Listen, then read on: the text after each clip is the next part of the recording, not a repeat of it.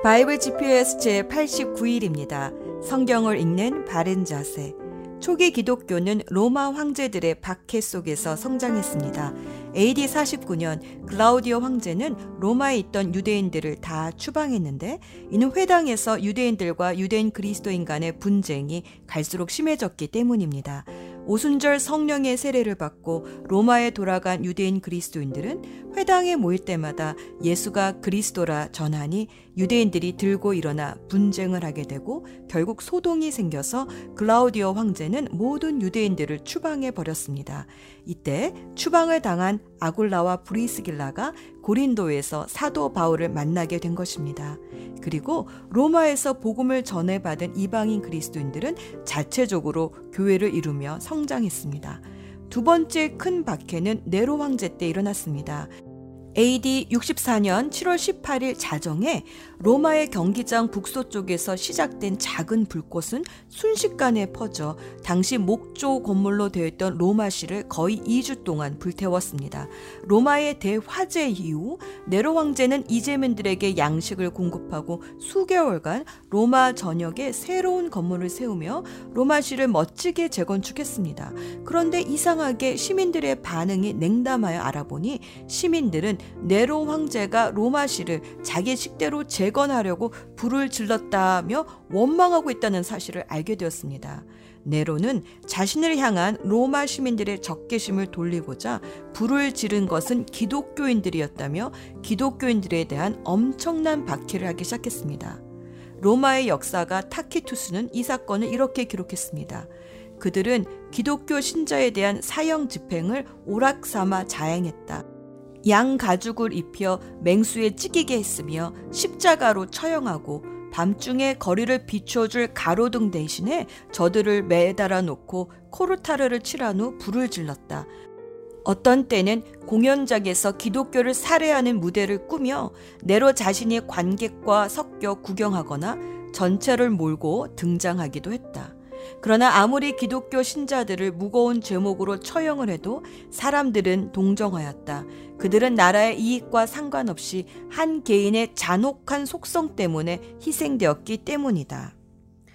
이러한 사태 때문에 그리스도인들은 복잡한 미로를 꾸민 통로와 지하 무덤, 즉 카타콤에서 생활하기 시작했습니다. 이러한 배경 속에서 로마 그리스도인들을 격려하기 위해 마가복음이 쓰여졌고 유대 그리스도인들을 격려하기 위해서는 히브리서가 쓰여졌습니다.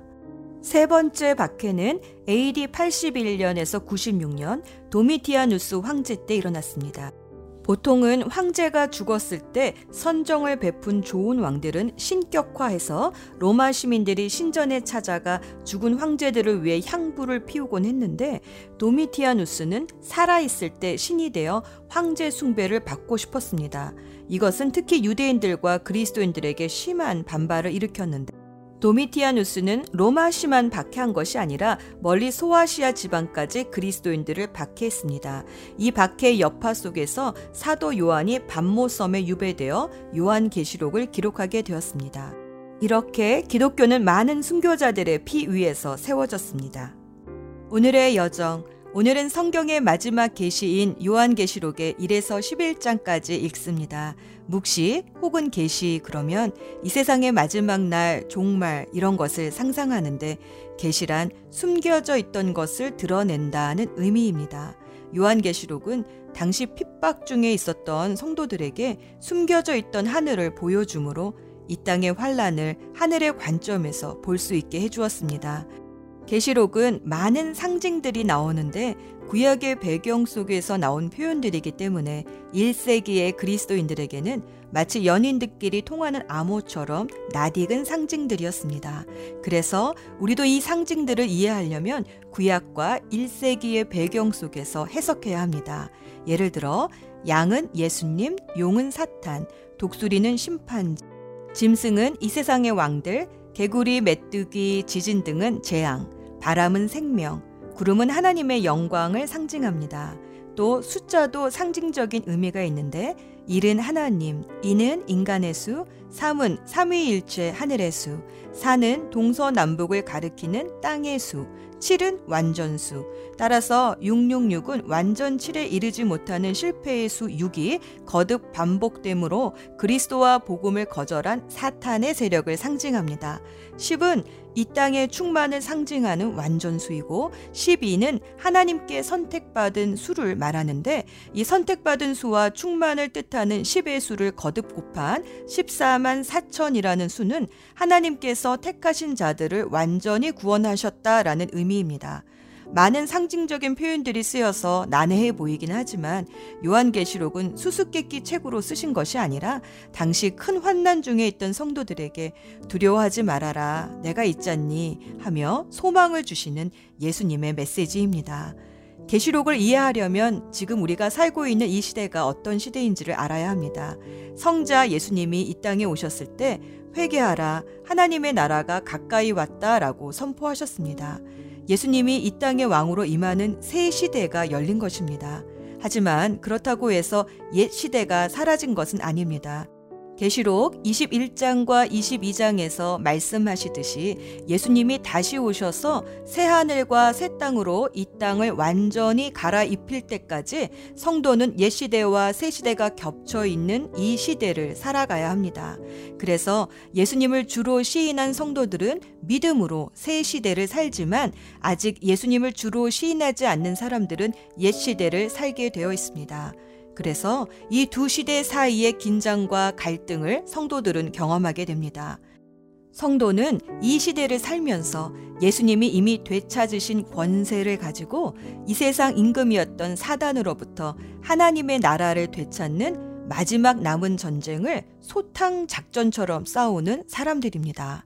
하나님은 구원하실 백성들의 수가 다 찰 때까지 기다리시며 성도들이 이 땅에서 하나님의 나라를 계속 확장해 갈 수 있도록 성령님을 보내주셔서 돕고 계십니다. 계시록은 이 영적인 전투의 과정을 스펙터클한 이미지로 보여줍니다. 예수님은 계시록 1장에서 이 싸움에서 승리하신 영광스러운 모습으로 요한에게 나타나셔서 이 영적 전쟁의 본질과 또 그 마지막을 계시해 주십니다. 교회는 이 땅에서 이 영적 전투를 치르는 그리스도의 몸된 공동체입니다. 그래서 예수님은 2에서 3장까지 이 땅의 교회들을 상징하는 소아시아의 일곱 교회에게 승리하는 자에게는 상을 주시겠다 격려하십니다. 또 사탄의 공격을 받아 교회에서 취약해진 부분들이 무엇인지 보여주시며 책망도 하십니다. 예를 들면 에베소 교회는 첫사랑을 잃어버렸고 버가모 교회는 거짓 가르침을 내버려 두므로 복음을 변질시켰고 두아디라 교회도 거짓 선지자를 그대로 허락했으며 사대 교회는 이름만 그리스도인이었고 라오디게아 교회는 주님과의 친밀한 교제를 잃어버리고 미지근해지므로 예수님께서 문 밖에 서서 두드리고 계시는 교회가 되어버렸습니다. 하지만 서머나 교회와 빌라델피아 교회는 예수님의 칭찬만 받습니다. 일곱 교회에 보내시는 예수님의 메시지를 들으며 교회의 주인 되시는 예수님이 교회의 모든 사정들을 잘 알고 계시는구나 위로를 받게 됩니다. 이 싸움은 믿음으로 끝까지 인내하는 자들이 승리합니다. 예수님께서 인내하라는 격려를 우리도 함께 믿음으로 받으며 읽어봅시다. 4장부터는 사도 요한을 하늘로 부르셔서 하늘 보좌의 모습을 보여주시고 5장에서는 일곱 봉인이 된 두루마리를 받으시는 어린 양 예수님의 모습을 보여주심으로 이 영적 전쟁의 본질을 보여주십니다. 6장과 7장에서는 이 싸움을 승리하신 어린 양이 봉인을 하나씩 뗄 때마다 네 번째 봉인까지 흰말, 붉은 말, 검은 말, 창백한 말을 탄 사람들이 재앙을 가져오는 것을 보여주고 다섯 번째 인을 떼자 순교 당한 자들의 호소가 나옵니다. 그 호소를 들으시고 여섯 번째 인을 떼시는데 하나님이 큰 심판을 내리십니다. 하나님의 심판 후 7장에서는 교회를 상징하는 14만 4천 명이 그 이마에 도장을 받고 나라와 민족 언어를 초월하여 나온 엄청난 무리들이 하나님 보좌와 어린 양 앞에 서서 찬양을 부르며 하나님의 위로를 받습니다. 8장과 9장에서는 일곱 번째 인을 떼는데 이때부터 나팔 재앙이 시작됩니다. 하지만 이마에 하나님의 도장을 받은 사람들은 해를 받지 않습니다. 나팔의 재앙은 출애굽하기 전에 이집트에 보내신 재앙을 닮았는데 여섯 번의 나팔 재앙이 끝날 때까지 사람들은 고집센 바로처럼 여전히 회개하지 않고 우상을 섬겼습니다. 10장에서는 사도 요한이 천사가 주는 두루마리를 먹고 다시 예언해야 한다는 음성을 듣습니다. 11장에서는 교회를 상징하는 두 증인의 사역과 그들이 받는 고난과 승리가 나옵니다. 그리고 마침내 일곱 번째 천사가 나팔을 불자 하늘에 하나님 성전이 열리고 언약궤가 보이면서 주님의 영원한 통치가 선포됩니다. 이렇게 11장까지 일곱 나팔 재앙이 끝납니다. 예수 전망대 계시록 5장은 사자이면서 어린 양이신 예수님의 모습을 보여줍니다. 사도 요한이 하늘 보좌 앞에서 하늘과 땅 그 어디에도 일곱 봉인을 뗄 만한 자격 있는 사람이 없다는 것을 알고 슬피 울고 있을 때 유다의 사자 다윗의 뿌리가 승리했으니 이 두루마리를 펼 수 있다는 소식을 들었습니다. 요한은 기쁜 마음에 고개를 들었으나 유다의 사자는 죽임당한 어린 양의 모습으로 서 있었습니다. 장로들과 네 생물은 이렇게 찬양했습니다. 계시록 5장 9에서 10절 그들은 이런 말로 새로운 노래를 불렀습니다. 주님께서는 그 두루마리를 받으시고 봉인을 떼실 자격이 있습니다. 주님은 죽임을 당하시고 주님의 피로 모든 종족과 언어와 백성과 민족 가운데서 사람들을 사서 하나님께 드리셨습니다. 주님께서 그들을 우리 하나님 앞에서 나라가 되게 하시고 제사장으로 삼으셨습니다. 그래서 그들은 땅을 다스릴 것입니다. 계시록에서 예수님은 19장에서 흰말 타고 오신 모습을 제외하고는 계속 죽임당하신 어린 양의 모습으로 묘사됩니다. 예수님은 사자이시지만 먼저 어린 양으로 오셨습니다. 이것은 우리에게 영적 전투의 비밀을 보여줍니다. 영적인 전투는 사자가 아니라 어린 양으로 싸워야 승리합니다. 상대방의 피가 아니라 나의 피로 싸우는 것입니다. 기독교 초기 그리스도인들은 사자가 아니라 예수님처럼 죽임당하는 어린 양으로 싸워서 승리했습니다. 하지만 사자의 모습으로 싸웠던 십자군 전쟁 때는 철저히 패배했습니다. 지금도 마찬가지입니다. 교회가 세상과 사자로 싸우면 집니다. 예수님이 본을 보여주신 대로 어린 양의 모습으로 나아갈 때 승리합니다. 내가 죽어야 승리하는 것이 영적인 전투입니다. 하늘에 계신 우리 아버지, 오늘도 성경을 읽으며 보이지 않지만 보이는 것을 움직이는 영원한 세계를 보게 하셔서 이 땅의 싸움에서 지지 않게 하소서. 사자이지만 죽임당하신 어린 양으로 먼저 오신 예수 그리스도의 이름으로 기도합니다. 아멘. 요한계시록 1장 이것은 예수 그리스도의 계시입니다. 하나님께서는 반드시 속히 될 일들을 자기 종들에게 보이시려고 예수 그리스도께 이 계시를 주셨습니다. 그래서 그리스도는 요한에게 천사를 보내어 이 일을 알게 하셨습니다. 요한은 자기가 본 것을 다 증언하였습니다. 그것은 예수 그리스도께서 하신 진리의 말씀, 즉 하나님의 계시입니다. 이 계시의 말씀을 읽는 자는 복 있는 사람입니다. 또한 이것을 듣고 그 가운데 기록된 것을 지키는 자들 역시 복 있는 사람입니다. 그것은 이 모든 말씀이 이루어질 날이 점점 다가오고 있기 때문입니다. 요한은 아시아에 있는 일곱 교회에 편지합니다. 지금도 계시고 전에도 계셨으며 앞으로 오실 한 분 하나님과 보좌 앞에 계신 일곱 영과 예수 그리스도께서 여러분에게 은혜와 평화를 내려주시기를 빕니다. 예수님은 신실한 증인이십니다. 또한 죽은 자 가운데서 제일 먼저 부활한 분이시며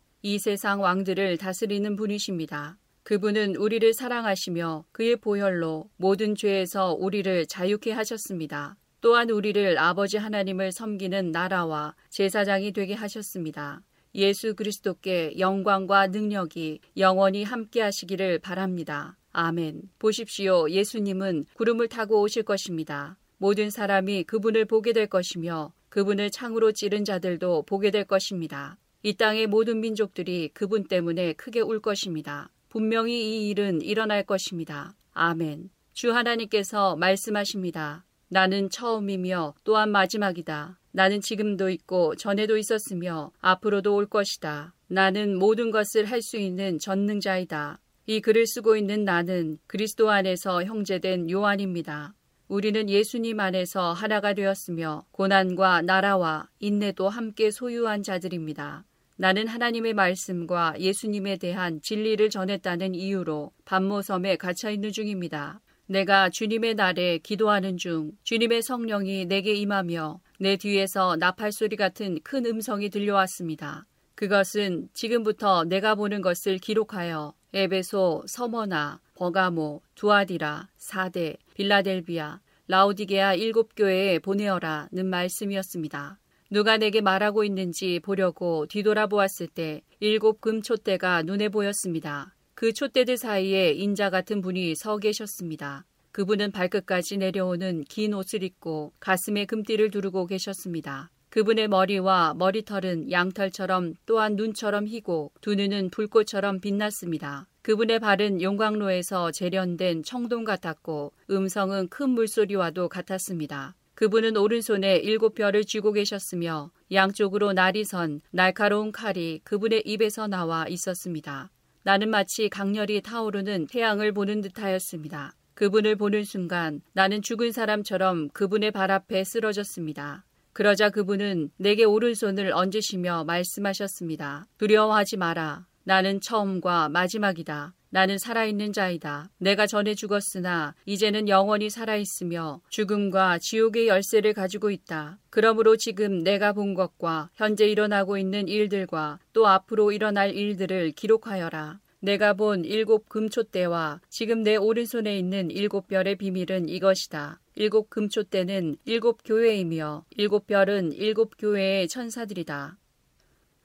요한계시록 2장 에베소 교회 지도자에게 이렇게 써서 보내어라. 오른손에 일곱 별을 쥐고 일곱 금초대 사이를 걸어 다니시는 분의 말씀이다. 나는 내 행위를 알고 있다. 그 수고와 인내, 또 내가 악한 자들을 그대로 두지 않고 스스로 사도인 척 하는 자들을 시험하여 그들이 가짜인 것을 밝혀낸 일도 잘 알고 있다. 너는 나를 위해 고난을 참고 낙심하지 않으며 잘 견뎌주었다. 그러나 너를 책망할 일이 한 가지 있다. 그것은 내가 나를 처음만큼 사랑하지 않고 있다는 사실이다. 이전에 내가 나를 어떻게 사랑했는지 그때를 돌이켜 보아라. 어디서 잘못되었는지 생각하고 회개하여 예전처럼 행하도록 하여라. 만일 내가 회개하지 않으면 내가 가서 내 촛대를 그 자리에서 치워버릴 것이다. 그러나 니골라파가 하는 짓을 미워한 것은 잘한 일이다. 나도 그것을 미워한다. 귀 있는 자는 성령께서 교회에게 하시는 말씀을 잘 들어라. 승리하는 자에게 하나님의 동산에 있는 생명나무의 열매를 먹게 하겠다.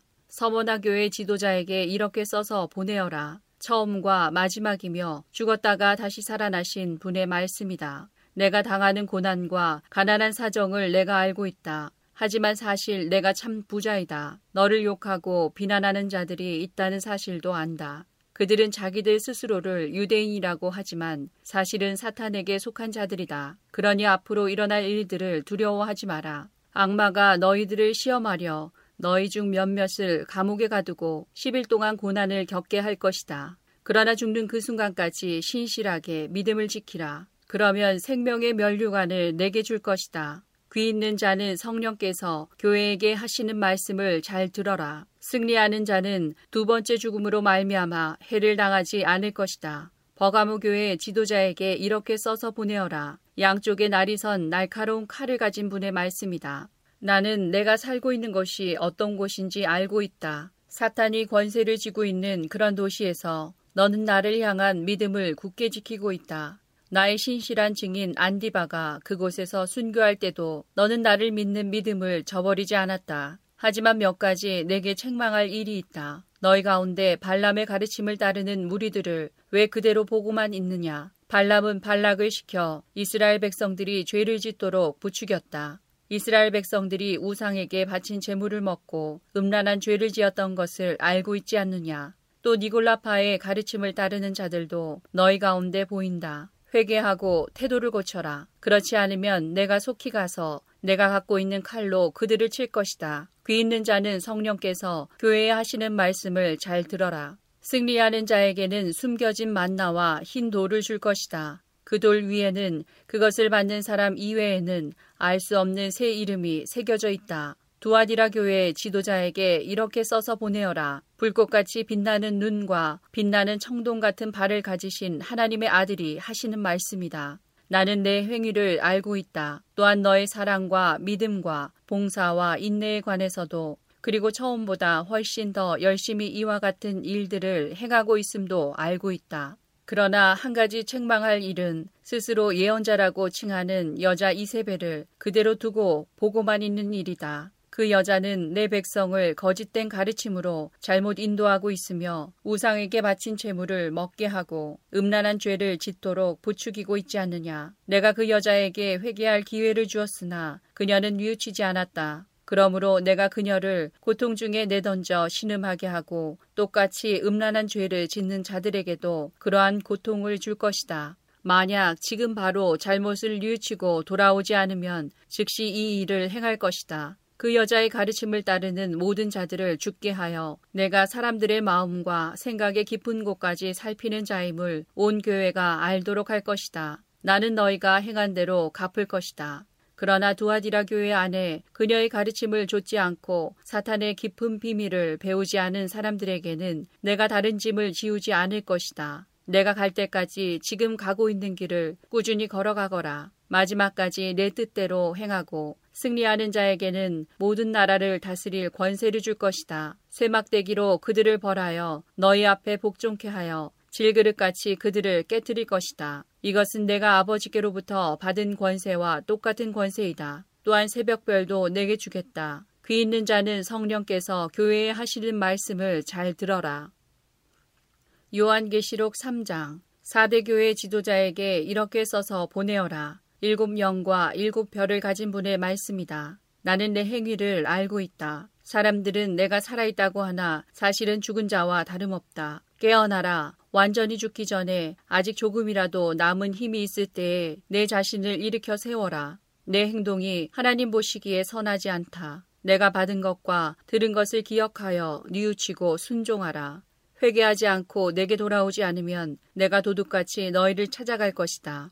내가 생각지도 못할 때에 내게 갈 것이다. 그러나 죄악에 물들지 않고 깨끗하게 살아가는 자들이 몇 사람 남아 있다. 그들은 흰 옷을 입고 나와 함께 다닐 것이다. 그들은 그럴 만한 자격이 있다. 승리하는 자는 그들처럼 흰 옷을 입을 것이며 나는 생명책에서 그의 이름을 지우지 않고 아버지와 천사들 앞에서 내게 속한 자라고 분명히 말할 것이다. 귀 있는 자는 성령께서 교회에 하시는 말씀을 잘 들어라. 빌라델비아 교회 지도자에게 이렇게 써서 보내어라. 거룩하고 참되며 다윗의 열쇠를 가지신 분의 말씀이다. 그분께서 열면 닫을 자가 없고 닫으면 열 자가 없다. 나는 내 행위를 알고 있다. 내가 결코 강하지 않으나 내 가르침에 순종하고 담대히 내 이름을 말하기를 두려워하지 않았다. 내가 내 앞에 문을 열어두었으니 아무도 그 문을 닫지 못할 것이다. 주의하라. 사탄에게 속한 무리들이 보인다. 그들은 자기들이 유대인이라고 하지만 그것은 거짓말이다. 그들은 참 유대인이 아니다. 내가 그들을 내 앞으로 끌고 와 내 발 앞에 무릎 꿇게 할 것이다. 내가 너희를 얼마나 사랑하는지 그들에게 보여주겠다. 포기하지 말고 인내하라는 내 명령을 지켰으니 이 세상에 사는 사람들을 시험하기 위해 다가올 고난의 때에 내가 너를 지켜줄 것이다. 내가 속히 갈 것이다. 지금 가진 것을 굳게 잡아 아무도 너의 면류관을 빼앗지 못하도록 하여라. 승리하는 자에게는 하나님의 성전 기둥이 되게 할 것이다. 그는 결코 성전을 떠나지 않게 될 것이다. 나는 그에게 하나님의 이름과 하늘로부터 내려올 새 예루살렘, 곧 하나님의 성 이름을 기록할 것이다. 또한 나의 새 이름도 그에게 기록할 것이다. 귀 있는 자는 성령께서 교회에 하시는 말씀을 잘 들어라. 라오디게아 교회 지도자에게 이렇게 써서 보내어라. 아멘이시오 신실하시고 참된 증인이시며 하나님께서 창조하신 모든 것을 다스리시는 분의 말씀이다. 나는 내 행위를 알고 있다. 내가 차지도 않고 덥지도 않으니 차든지 덥든지 어느 한쪽이 되어라. 내가 미지근하여 어느 쪽도 아니니 내가 너를 내 입에서 뱉어내겠다. 내 스스로 부자라고 생각되어 아무 부족함이 없는 것 같이 느껴지겠지만 실제로는 불쌍하고 비참하고 가난하고 눈멀고 벌거벗은 자임을 모르고 있다. 내가 충고한다. 내게 와서 불 속에서 재련된 금을 사거라. 그러면 내가 참된 부자가 될 것이다. 또 흰옷을 사라. 그것으로 너의 벌거벗은 부끄러움을 가릴 수 있을 것이다. 내 눈에 바를 안약을 사라. 참된 것을 볼 수 있을 것이다. 나는 내가 사랑하는 자일수록 가르치고 벌할 것이다. 옳은 일을 하기에 힘쓰며 마음으로 회개하고 바르게 행동하여라.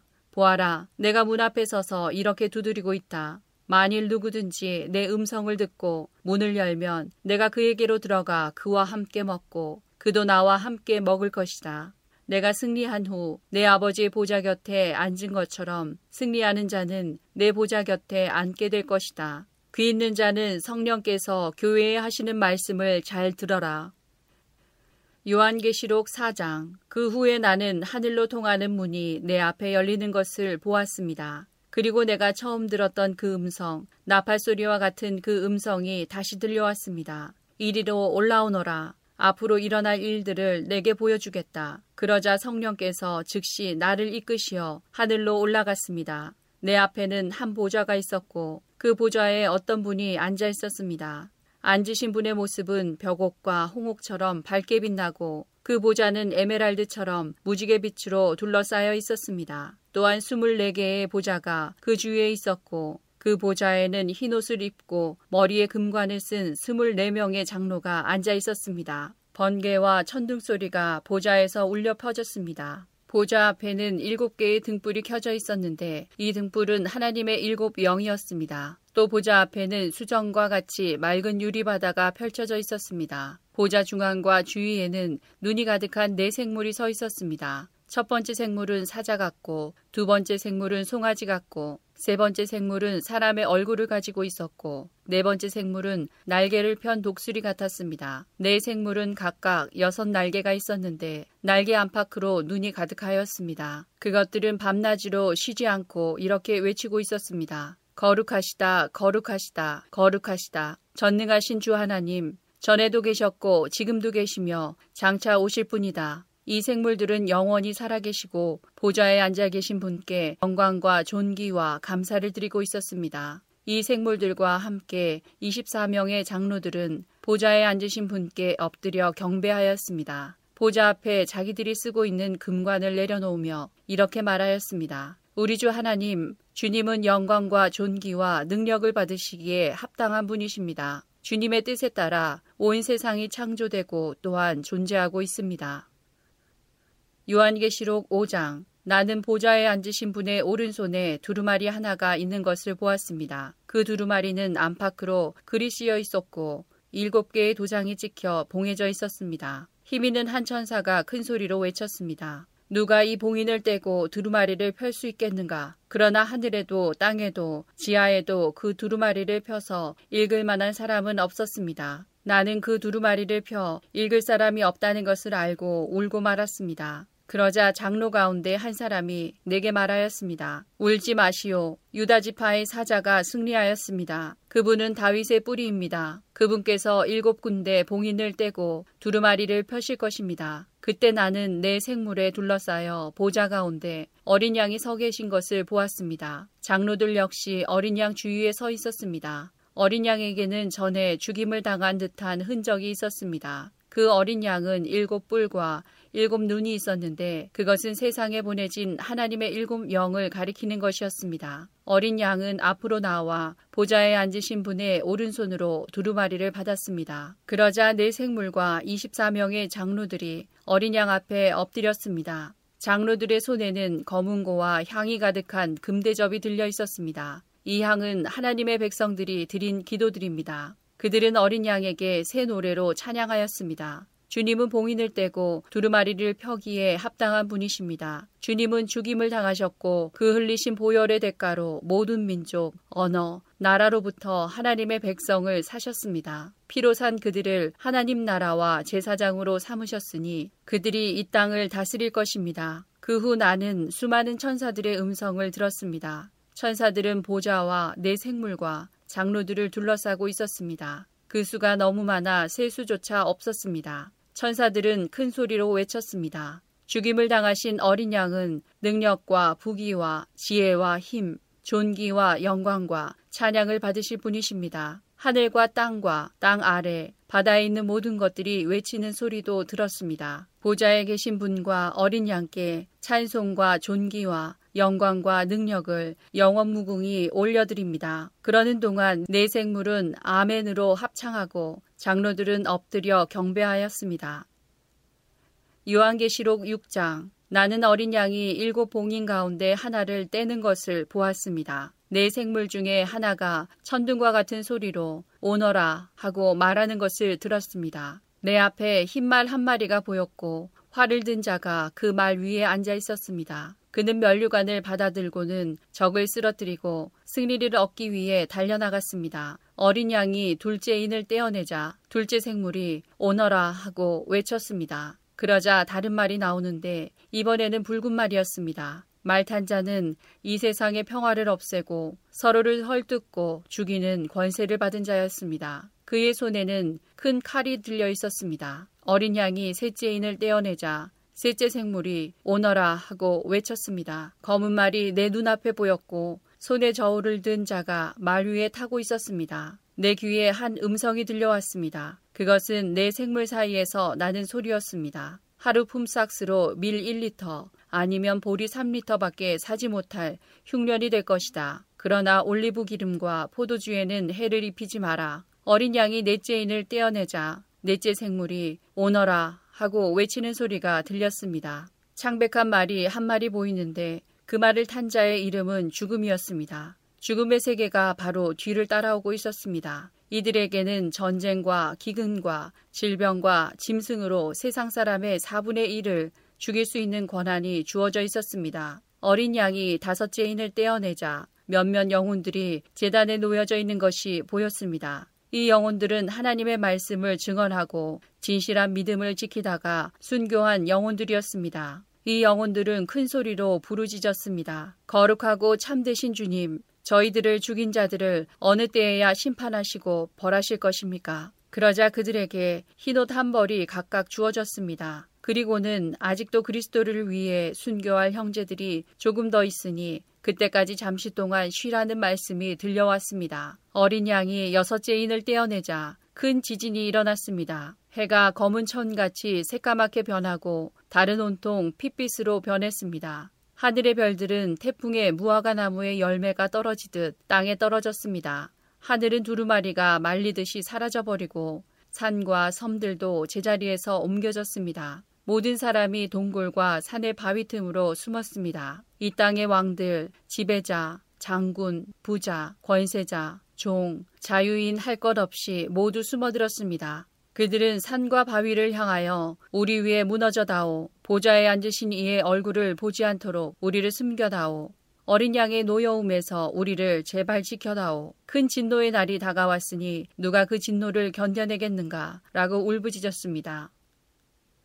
요한계시록 7장 그 후에 내 천사가 땅의 네 모퉁이에 서 있는 것을 보았습니다. 그들은 사방에서 불어오는 바람을 붙들어 땅 위, 바다, 나뭇잎 하나도 흔들리지 못하게 막고 있었습니다. 나는 또 다른 한 천사가 동쪽에서부터 오고 있는 것을 보았습니다. 그 천사는 살아계신 하나님의 도장을 가지고 큰 소리로 내 천사에게 소리쳤습니다. 앞에 본 천사들은 이 땅과 바다를 해칠 수 있는 권한을 하나님께로부터 받은 자들이었던 것입니다. 그는 내 천사에게 말했습니다. 하나님을 섬기는 자들의 이마에 도장을 다 찍기 전에는 땅이든지 바다든지 나뭇잎 하나라도 건드려서는 안 된다. 그리고 나는 도장을 받게 될 사람들의 숫자가 14만 4천 명이라는 소리를 들었습니다. 이들은 이스라엘의 열두 지파에 속한 사람들의 숫자였습니다. 유다 지파 1만 2천 명, 르우벤 지파 1만 2천 명, 갓 지파 1만 2천 명, 아셀 지파 1만 2천 명, 납달리 지파 1만 2천 명, 문하세 지파 1만 2천 명,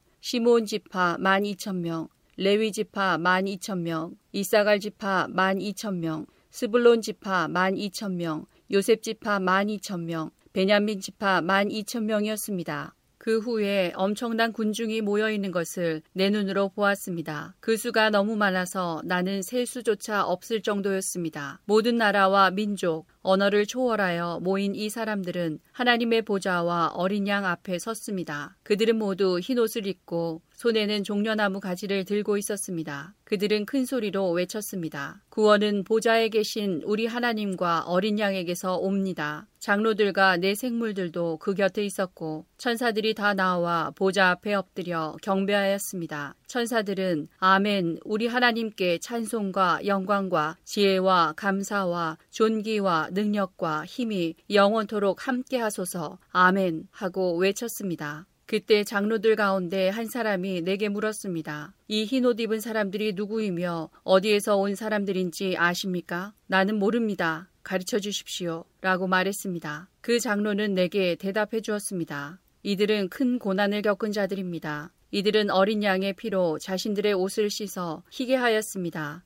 이제 이들은 하나님의 보좌 앞에 나와 그의 성전에서 하나님을 늘 섬기고 있습니다. 보좌에 계신 분이 이들을 보호해주고 있습니다. 이들은 결코 배고프거나 목마르지 않을 것입니다. 뜨거운 햇볕도 그들에게 해를 입히거나 상하게 못할 것입니다. 왜냐하면 보좌 가운데 계시는 어린 양이 그들의 목자가 되셔서 생명수가 흐르는 샘으로 인도하실 것이기 때문입니다. 그리고 하나님께서는 그들의 눈에서 흐르는 눈물을 닦아주실 것입니다. 요한계시록 8장 어린 양이 일곱 번째 봉인을 떼어내자 반 시간쯤 하늘이 고요하였습니다. 그런 후 일곱 명의 천사가 하나님 앞에 서 있는 것이 보였습니다. 그들은 하나님께로부터 일곱 나팔을 받았습니다. 다른 천사 하나가 재단 앞으로 나왔습니다. 그 천사는 금향로를 들고 있었습니다. 금향로에 향을 가득 채워 성도들의 기도와 함께 보좌 앞에 금재단에 내려놓았습니다. 향의 연기가 천사의 손에서 하나님께로 올라갔습니다. 이 향과 함께 성도들의 기도도 하나님의 앞으로 올라갔습니다. 그 후 천사는 재단의 불을 향로에 가득 담아 땅에 던졌습니다. 그러자 천둥과 번개와 지진이 일어나며 큰 소리가 땅을 뒤덮었습니다. 드디어 일곱 나팔을 손에 들고 있던 일곱 천사가 나팔을 불 준비를 하였습니다. 첫 번째 천사가 나팔을 불자 피 섞인 우박과 불이 땅으로 쏟아졌습니다. 그러자 땅의 3분의 1이 불타고 모든 나무의 3분의 1과 풀들이 다 타버렸습니다. 두 번째 천사가 나팔을 불자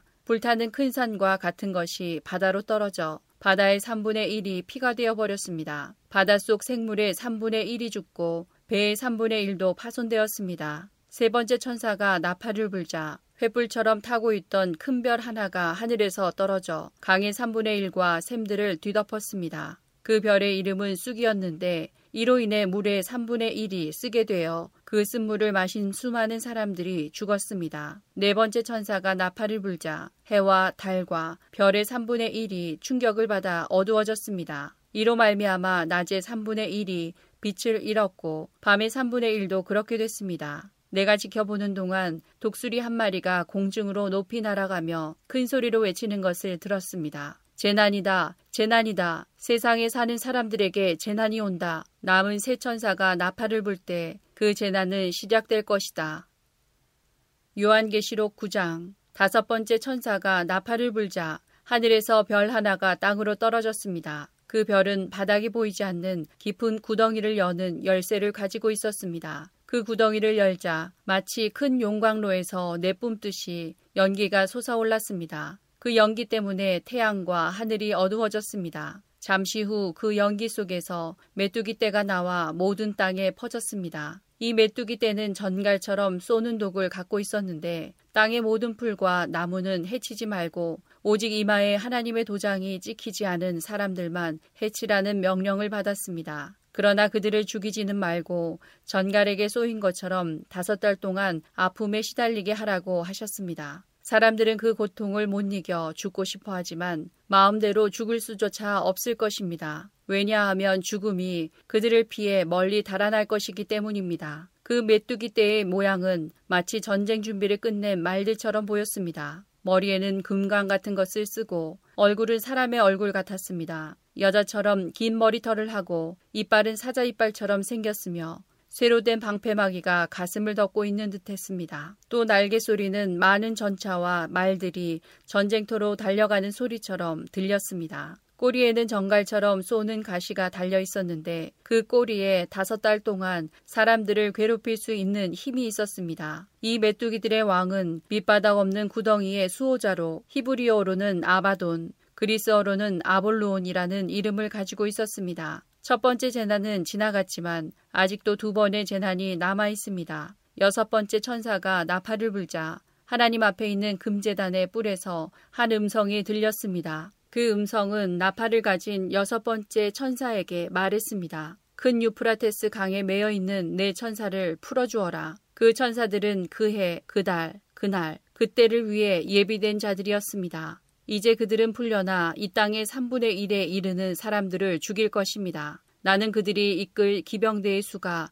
2억이나 된다는 소리를 들었습니다. 환상 중에 나는 그 말들과 말탄 자들을 보았습니다. 그들은 가슴에 타는 듯한 붉은빛, 푸른빛, 유황처럼 노란빛의 방패막이를 하고 있었고 말들의 머리는 사자의 머리와 같았고 그 입에서 불과 연기와 유황이 뿜어져 나왔습니다. 이 불과 연기와 유황으로 이 땅의 3분의 1에 이르는 사람들이 죽었습니다. 또한 말들의 입뿐 아니라 꼬리에도 힘이 있어 머리 달린 뱀처럼 생긴 꼬리가 사람들을 물어 상처를 입혔습니다. 그러나 이 재앙에 살아남은 자들은 여전히 회개하지 않고 손으로 만든 우상에게 가서 빌었습니다. 그들은 귀신을 섬기고 금, 은, 돌, 청동, 나무로 만든 보지도 듣지도 걷지도 못하는 우상들을 향해 절하였습니다. 또한 살인과 마술과 음란과 도적질하기를 계속하며 마음을 돌이키지 않았습니다. 요한계시록 10장 그 후에 나는 또 다른 힘센 천사 하나가 하늘에서 내려오는 것을 보았습니다. 그는 구름에 휩싸여 있었고 머리 위로는 무지개가 떠 있었습니다. 얼굴은 마치 태양처럼 빛났으며 발은 불기둥 같았습니다. 그 천사의 손에는 펼쳐진 작은 두루마리 하나가 쥐어져 있었습니다. 그 천사는 오른발로 바다를 밟고 왼발로는 땅을 밟고 섰습니다. 그가 사자처럼 큰 소리로 부르짖자 일곱 천둥의 음성이 들려왔습니다. 내가 천둥이 하는 말을 받아 적으려 하자 하늘에서부터 한 음성이 들려왔습니다. 일곱 천둥이 말하는 것을 기록하지 마라. 그것을 비밀로 하여라. 바다와 땅을 밟고 있던 천사가 하늘을 향해 오른손을 높이 들었습니다. 그는 영원히 살아계시며 하늘과 땅과 바다와 그 안에 모든 것을 지으신 하나님의 능력 앞에 맹세하며 이렇게 말했습니다. 더 이상 기다리지 않을 것이다. 일곱 번째 천사가 나팔을 부는 날 하나님의 비밀스런 계획은 이루어질 것이다. 이 계획은 하나님께서 그의 종들과 예언자들을 통해 이미 말씀하신 것이다. 하늘로부터 같은 음성이 들려왔습니다. 바다와 땅을 밟고 서 있는 천사에게 가서 그 손에 있는 두루마리를 받아라. 나는 천사에게 가서 그 작은 두루마리를 달라고 하였습니다. 천사는 내게 이것을 받아 먹어라. 배에 들어가면 쓰겠지만 내 입에서는 꿀처럼 달 것이다 하고 말했습니다. 나는 그 두루마리를 천사의 손에서 받아 먹었습니다. 정말 입에서는 꿀처럼 달콤했지만 먹고 나니 뱃속이 쓰라리고 아팠습니다. 그때 너는 많은 민족과 나라와 언어와 왕들에 대하여 다시 예언해야 한다 라는 음성이 들려왔습니다. 요한계시록 11장 또 나는 지팡이처럼 생긴 잣대 하나를 받았습니다. 그때 이런 말이 들려왔습니다. 가서 하나님의 성전과 재단을 재고 그곳에서 예배드리는 사람들의 수를 세어라. 그러나 성전 바깥들은 재지 말고 그대로 두어라. 그곳은 이방인들에게 내어준 곳이다. 그들은 마흔 두 달 동안 거룩한 성을 짓밟을 것이다. 내가 두 중인에게 능력을 주어 1260일 동안 예언하게 할 것인데 그 둘은 굵은 삼배 옷을 입고 그들의 슬픔을 나타낼 것이다. 이 두 중인은 바로 땅 위에 주님 앞에 서 있는 올리브 나무 두 그루와 두 촛대였습니다. 누구든지 그들을 해치려고 하면 그 입에서 불이 나와 원수들을 삼켜버릴 것입니다. 이처럼 그들을 해치는 자는 죽고 말 것입니다. 이 증인들은 자기들이 예언하는 동안 하늘에서 비를 내리지 못하게 하고 물을 피로 변하게 하며 언제라도 온 땅에 온갖 재앙을 내리게 할 수 있는 능력을 가지고 있습니다. 두 증인의 예언이 끝나고 나면 한 짐승이 나타나 그들과 싸우게 될 것입니다. 그 짐승은 끝이 보이지 않는 구덩이에서 올라와 싸움을 한 뒤 그들을 죽일 것입니다. 두 증인의 시체는 큰 성의 길거리에 버려질 것인데 이 성은 비유적으로 소돔 혹은 이집트라고 불립니다. 그곳은 바로 그들의 주님이 십자가에 못 박히신 곳입니다. 모든 나라와 민족들이 그들의 시체를 땅에 묻지 않고 3일하고 반나절 동안 내버려 둔 채 구경할 것입니다. 이 땅에 살고 있는 사람들은 모두 그들의 죽음을 기뻐할 것입니다. 또 잔치를 하고 서로 선물도 주고받으며 즐거워할 것입니다. 그것은 이 두 증인이 그들에게 너무나 많은 고통을 가져다 주었기 때문입니다. 그러나 3일하고 반나절이 지난 후 하나님께서는 이 두 증인에게 생명의 영을 불어넣으셨습니다. 그들이 일어나자 이 광경을 본 사람들은 무서워서 어찌할 바를 몰랐습니다. 그때 하늘에서 큰 소리가 두 증인을 향하여 들려왔습니다. 이리로 올라오너라. 그들은 원수들이 보는 앞에서 구름을 타고 하늘로 올라갔습니다. 바로 그 순간 큰 지진이 일어났습니다.